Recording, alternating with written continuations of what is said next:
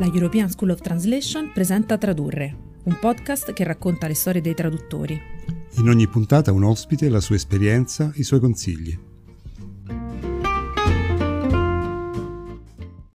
Diamo il benvenuto oggi ad Alice Casarini, che ha accolto il nostro invito a venire a parlare un po' di traduzione di videogiochi. Ciao Alice, benvenuta. Ciao Raffaella, ciao Andrea, grazie a voi per avermi invitato. Grazie Alice per essere venuta a Tradurre. Noi siamo molto curiosi di conoscere eh, il settore di cui ci parli oggi, no? Che è quello dei videogiochi. Infatti volevo chiederti innanzitutto, come prima cosa, se ci racconti un po' la tua storia, perché diciamo tu attualmente lavori come traduttrice editoriale, però hai un background come traduttrice di videogiochi, quindi volevo sapere qual era stato un po' il percorso che ti aveva portato a lavorare in questo settore. Sì, io adesso mi sono spostata più verso l'editoria e anche sull'editoria eh, legata ai videogiochi, quindi eh, romanzi, fumetti, eccetera, ispirati al mondo di alcuni videogiochi, in particolare io lavoro su Minecraft eh, e prima invece ho fatto per diversi anni la localizzatrice e sono partita da un master in traduzione audiovisiva che c'era all'epoca all'Università di Bologna a Forlì, alla Scuola Interpreti, e, e che non mi risulta che al momento sia attivo. Eh, questo master copriva un po' tutti gli aspetti della traduzione audiovisiva, c'era un modulo di localizzazione, eh, io alla fine sono riuscita a fare lo stage in un'agenzia di localizzazione di videogiochi a Milano e quindi eh, dopo per, per diversi anni ho continuato a collaborare con loro, quindi c'è stata una parte di formazione pratica in azienda e poi comunque il resto poi il lavoro che si fa tendenzialmente in remoto. Ecco, proprio parlando di traduzione audiovisiva, no? E quali sono le, le, le somiglianze, quali sono le, le differenze tra la traduzione audiovisiva e quella dei, dei videogiochi? E poi più in particolare, scendiamo nel dettaglio, quali sono i materiali che si devono tradurre per completare la traduzione di un videogioco? Allora, sicuramente tradurre un videogioco ha molti punti in comune con la traduzione audiovisiva, nel senso che è di fatto un testo audiovisivo. Eh, la differenza principale è che eh, si tende a ricercare il cosiddetto sim-ship, no? eh, il, la release simultanea del gioco in var- nel, nelle varie lingue, e eh, quindi questo eh, fa sì che rispetto ad altri, eh, altri tipi di traduzione audiovisiva si lavori su, su materiale incompleto, quindi spesso eh, cioè ci, c'è il vincolo delle immagini, ma le immagini non ci sono per il momento, quindi eh, c'è più eh, necessità di farsi un'idea di cos'è, di cosa si sta, eh, cosa si ha davanti, anche se non lo si ha davanti, eh, e questa è secondo me la differenza principale, è quella che crea più difficoltà. Eh, per il resto eh, ci sono eh, sicuramente somiglianze, eh, per esempio eh, la lunghezza del testo, al contrario della narrativa o di comunque un testo non vincolato da immagini, ha dei vincoli, ha dei vincoli che siano sia di eh, lunghezza, Eh, proprio in termini di numero di caratteri rispetto a, al, al, al, a dove compare il testo, insomma, eh, perché eh, se il programma poi che va a leggere il testo eh, ha un limite di caratteri, eh, se magari si tratta anche di una stringa di, proprio utile per il gioco, è bene che non venga troncata. Eh, e, ehm, e poi c'è invece il, la questione della lunghezza in termini di, di doppiaggio, se il gioco è doppiato, eh, non tutti lo sono, quelli grossi sì, però eh, essendo che il doppiaggio è un costo molto alto, eh, si può anche scegliere di sottotitolarlo e basta. E lì ci sono gli stessi problemi che ci sono con i sottotitoli di altre cose, quindi necessità di compressione testuale, di segmentazione ben fatta. Eh, in genere ovviamente eh, eh, c'è un, l'italiano tende a essere un pochino più lungo, c'è un minimo di margine, però mh, si consiglia di non, eh, non superare il dieci per cento di, di differenza rispetto all'inglese, quindi eh, c'è questo punto in comune. Eh, l'altra grossa differenza è che il videogioco dipende dall'intervento del giocatore, ovviamente è tutto programmato, quindi c'è un eh, insomma, non è, non è che il giocatore eh, crei qualcosa di nuovo, a parte i giochi in cui si creano cose tipo i sandbox, tipo Minecraft stesso, eh, però insomma c'è una, una griglia che è fatta dai programmatori però c'è l'intervento del giocatore e quindi eh, la traduzione deve funzionare bene, anche perché se il giocatore non capisce cosa deve fare e clicca sulla cosa sbagliata, eh, gli muore il personaggio, eh, ammazza il nemico sbagliato, eccetera. Quindi mentre il video, eh, un film, una serie può, può avere degli errori ma comunque va avanti da sé, in un videogioco bisogna che la traduzione permetta al giocatore di farlo funzionare correttamente. E, ehm, mi avevate chiesto anche le tipologie di, di testi. Ehm, nel, nel, la traduzione dei videogiochi comprende mh, diverse tipologie, quindi eh, sia eh, testi più, cioè, mh, parti di testo più tecniche, eh, proprio di funzionamento, menu, Eh, eccetera, sia parti narrative in cui magari si racconta la storia, sia i dialoghi che possono appunto essere doppiati o sottotitolati,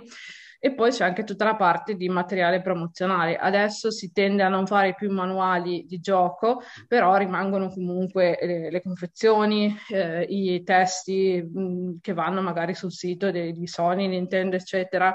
Eh, quindi mh, si spazia veramente moltissimo, dalla localizzazione pura di software alla transcreation, eh, quindi sì, è, un, è, un, eh, è più ampio rispetto al fare solo sottotitoli o solo adattamento per il doppiaggio, eh, perché prende dentro una serie di competenze aggiuntive. Infatti, a proposito di competenze, volevo sapere secondo te quali sono le, le competenze indispensabili per un traduttore di videogiochi, cioè rispetto ad altre specializzazioni, se secondo te eh, si ritiene che si possa parlare, diciamo, di una figura un po' più articolata.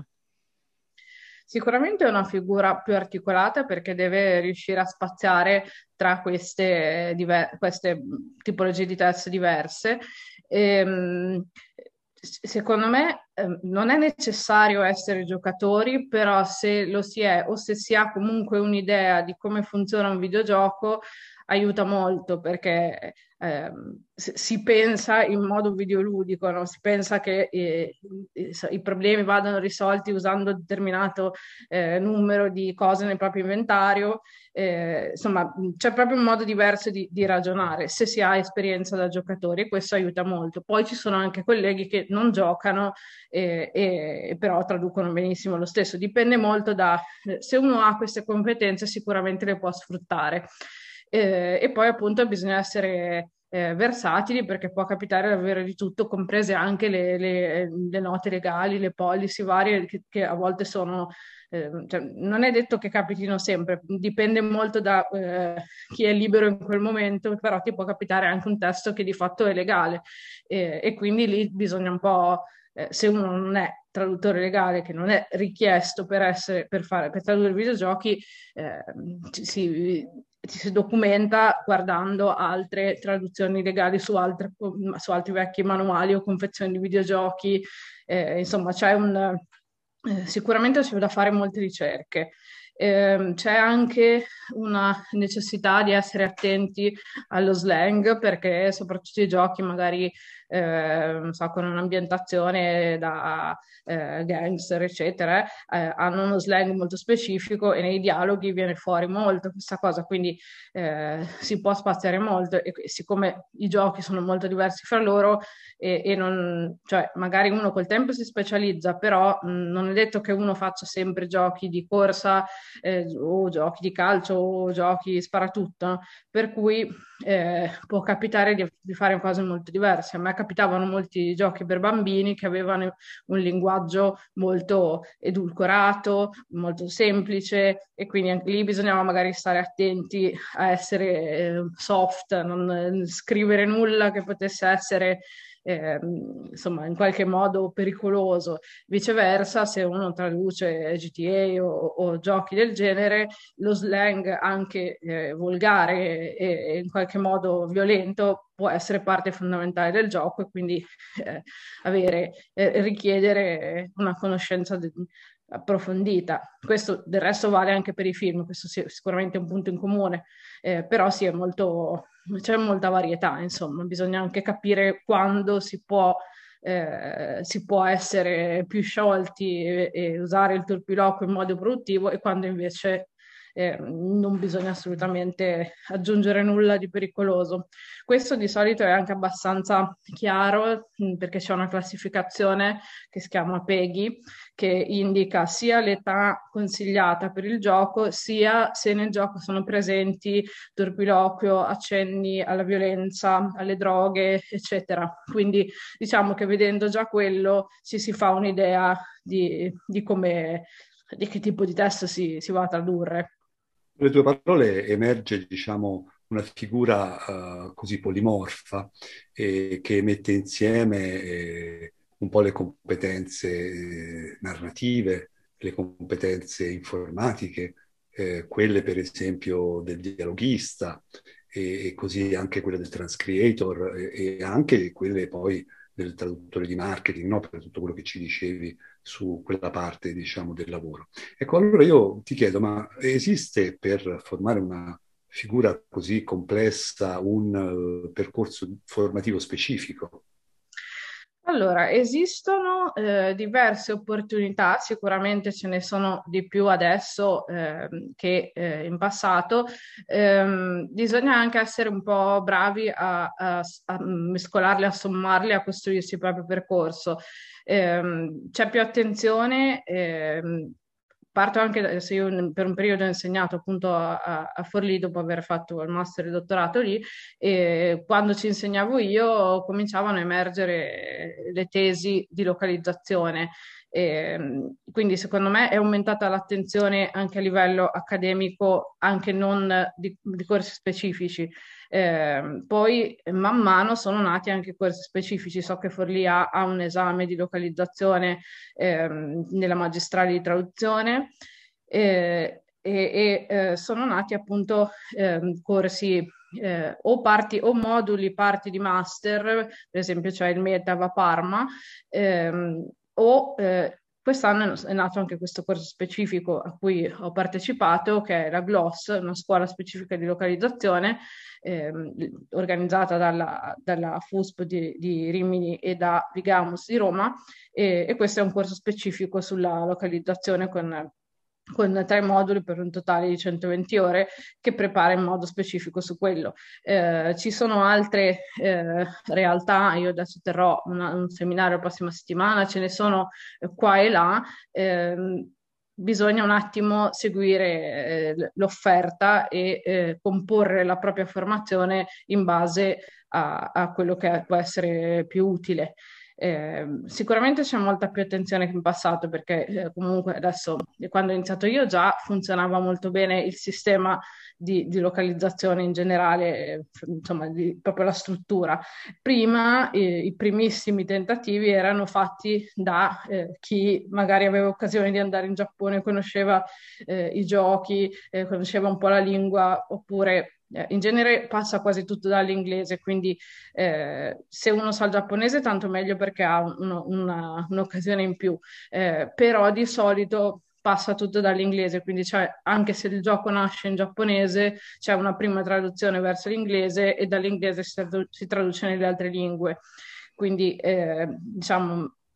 cioè eh, eh, questo insomma, adesso è stato molto più eh, organizzato. All'inizio era una cosa un po' più di nicchia che riusciva a fare chi conosceva quell'ambito e aveva qualche competenza linguistica, eh, appunto, magari anche di giapponese. Eh, ecco, a proposito di questo, eh, una cosa positiva del settore è che essendo quasi tutto dall'inglese, eh, C'è, c'è lavoro anche se ci sono tanti traduttori, eh, mentre in altri settori lavorare dall'inglese all'italiano è una combinazione linguistica eh, gettonatissima con un sacco di concorrenza. Qui ovviamente la concorrenza c'è, però c'è anche molto materiale di partenza. Se poi uno conosce il giapponese, eh, eh,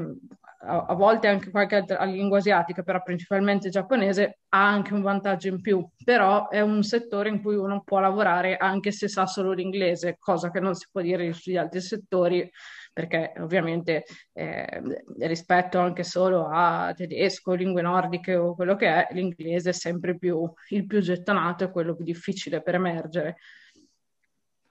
Eh, invece a proposito di mercato proprio, ehm, a che punto è il settore della traduzione dei videogiochi? C'è un mercato secondo te che è in crescita oppure in declino? È un mercato che funziona sempre molto bene, difficilmente conosce crisi, eh, sia in generale il mercato dei videogiochi in sé, che ha dei numeri stratosferici, talmente stratosferici che non ve li so citare, e, eh, sia mh, proprio il mercato della localizzazione, in particolare verso le lingue europee, eh, verso francese, italiano, Eh, spagnolo eh, e quindi e, e tedesco anche credo, eh, che sono quelle più gettonate. Eh, siccome comunque ehm, la gente che, che gioca un gioco, se lo vuole godere proprio anche, cioè non, non vuole avere l'ostacolo linguistico ancora di più che eh, rispetto a serie e film, ehm, va ancora molto forte la localizzazione, In, soprattutto verso le, queste lingue, e, e quindi sicuramente c'è molta, molta richiesta. Poi c'è anche tanta gente che effettivamente lo fa, non è che uno trovi lavoro da un giorno all'altro, però eh, c'è più, eh, c'è più richiesta, perché eh,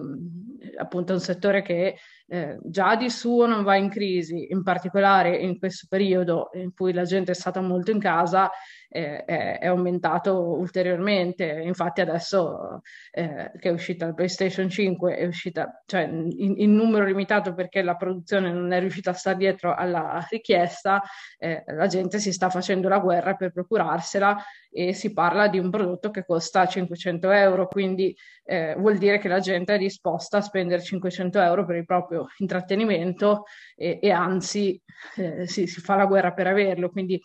Eh, anche se appunto eh, non è un settore economico, perché i giochi grossi hanno sempre dei costi abbastanza alti, sessanta settanta euro, eh, e quindi non è una cosa, cioè, non ha il costo di un biglietto del cinema, eh, però c'è eh, c'è comunque molto interesse, anche perché poi un gioco ti dura, eh, insomma, rispetto a, a, alla singola visione magari ti dura otto ore, otto giorni, settimane, mesi, a seconda del tipo di gioco. Quindi da questo punto di vista eh, materiale da tradurre c'è. Ecco, e, eh, trattandosi di prodotti così complessi, no? Immagino che i clienti debbano essere anche adeguati, i clienti che ci commissionano queste traduzioni, no? Eh, adeguati a gestire il processo di traduzione di, di, di prodotti così eh, misti anche, no? E come, come funziona da questo punto di vista il processo di, di lavoro? Allora, in buona parte, eh, direi quasi totalmente, è gestito da eh, agenzie più o meno grosse o studi, eh, comunque c'è di solito un intermediario che eh, raccoglie i, i testi e eh, assegna le traduzioni a traduttori che ha già testato e eh, insomma, inserito nella propria eh, schiera di localizzatori, e quindi insomma eh, c'è... Generalmente c'è un intermediario, è molto raro che, che si traduca direttamente per una grossa casa di videogiochi. Può succedere magari eh, per lingue, per, per giochi minori, indie, eh, o eh, per lingue particolari, eccetera. Esiste, non è che non esista, però principalmente è un lavoro che si muove attraverso agenzie. Eh, e questo ha eh, ovviamente i, i pro e i contro del non lavorare per il cliente diretto. Eh, i pro sono sicuramente che eh, c'è una struttura di riferimento, quindi in genere eh, c'è qualcuno a cui chiedere eh, anche, per avere anche materiale precedente, eh,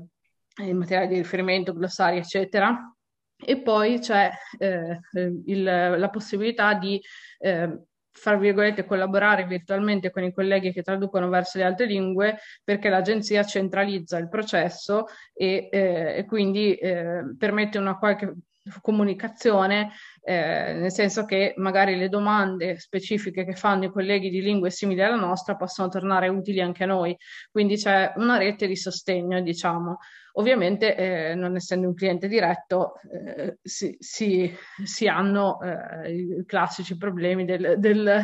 dell'intermediario, cioè una tariffa eh, più ridotta rispetto a quella che si avrebbe con un cliente diretto. Ehm, in genere, eh, secondo me si sta verificando eh, un, una, un accentramento delle, delle agenzie di traduzione, perché mh, molte sono state acquistate dalla stessa agenzia internazionale, quindi si sta un po' centralizzando la cosa. Ci sono anche appunto studi eh, minori che comunque funzionano molto bene eh, e eh,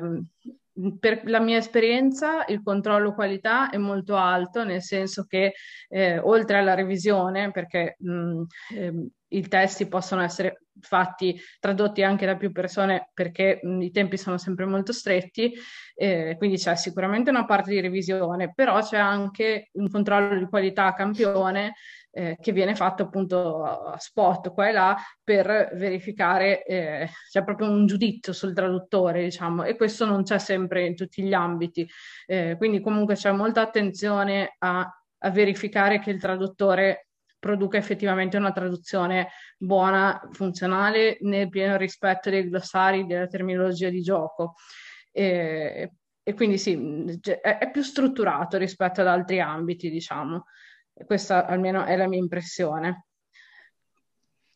Parlando invece, eh, ti faccio un'ultima domanda, no? Parlando invece proprio del prodotto videogioco, eh, come si è evoluto negli ultimi anni? Cioè, qual è la direzione che pensi che stia prendendo eh, il prodotto videogioco e come questo poi magari possa, potrà influenzare il, la professione, il mercato comunque della traduzione e della localizzazione? Sicuramente più avanti andiamo, più eh, le, le console e i P C supportano eh, giochi sempre più grandi, più complessi, più articolati, eh, più aumenta sia il volume di testo da tradurre, sia la varietà di, eh, di testi, di, di contenuti, eh, e quindi insomma c'è sicuramente un... Eh, un'espansione anche nel senso letterale, perché molti giochi vengono eh, corredati di espansioni, di eh, contenuti non giocabili eh, che, che possono essere scaricati e che magari hanno bisogno comunque di, di, di traduzione, eh, eh, insomma di bonus eccetera, quindi mh, spesso i giochi grossi non si fermano al singolo gioco, alla singola serie di giochi, ma hanno anche tutta una serie di, tutto un corredo di eh, altri eh, materiali, eh, e quindi questo eh, significa eh, più lavoro, più, più, più mole di, di testo da tradurre. Ehm, ovviamente eh, più si gioca online in modo collettivo, eh, più appunto si verificano queste ramificazioni, queste espansioni, eh, e quindi c'è anche, diciamo, da tenere conto del fatto che eh, rispetto a una volta non c'è soltanto il singolo giocatore, ma c'è un'interazione, eh, e quindi c'è anche in qualche modo da, da eh, tenere conto del, del, degli eventuali chat, eh, insomma tutto quello che può essere, eh, può servire a far funzionare un gioco giocato collettivamente, eh, forum, chat eccetera. Lì poi dipende, alcune cose sono, nascono dai giocatori, altre invece magari sono istituzionali del, del, del, del produttore del gioco, quindi insomma eh, io direi che la direzione è l'espansione rispetto al singolo gioco che magari aveva tre righe di testo perché era un puzzle game, eh, e, e quindi insomma il lavoro del traduttore finiva dopo due minuti. Eh, invece adesso c'è molto materiale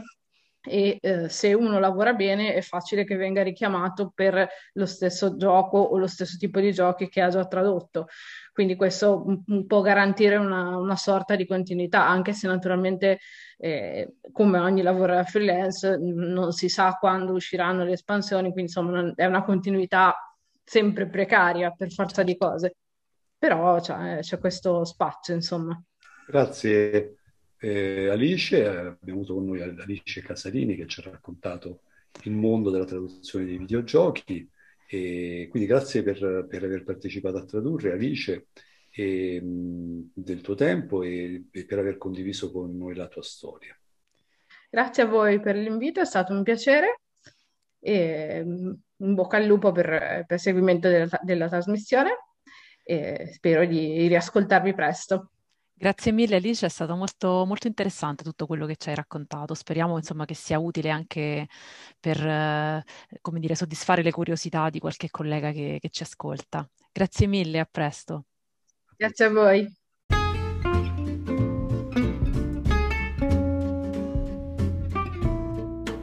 Se il podcast ti è piaciuto, aiutaci a farlo conoscere ai tuoi colleghi e alle tue colleghe. Condividilo sui social e facci sapere cosa ne pensi.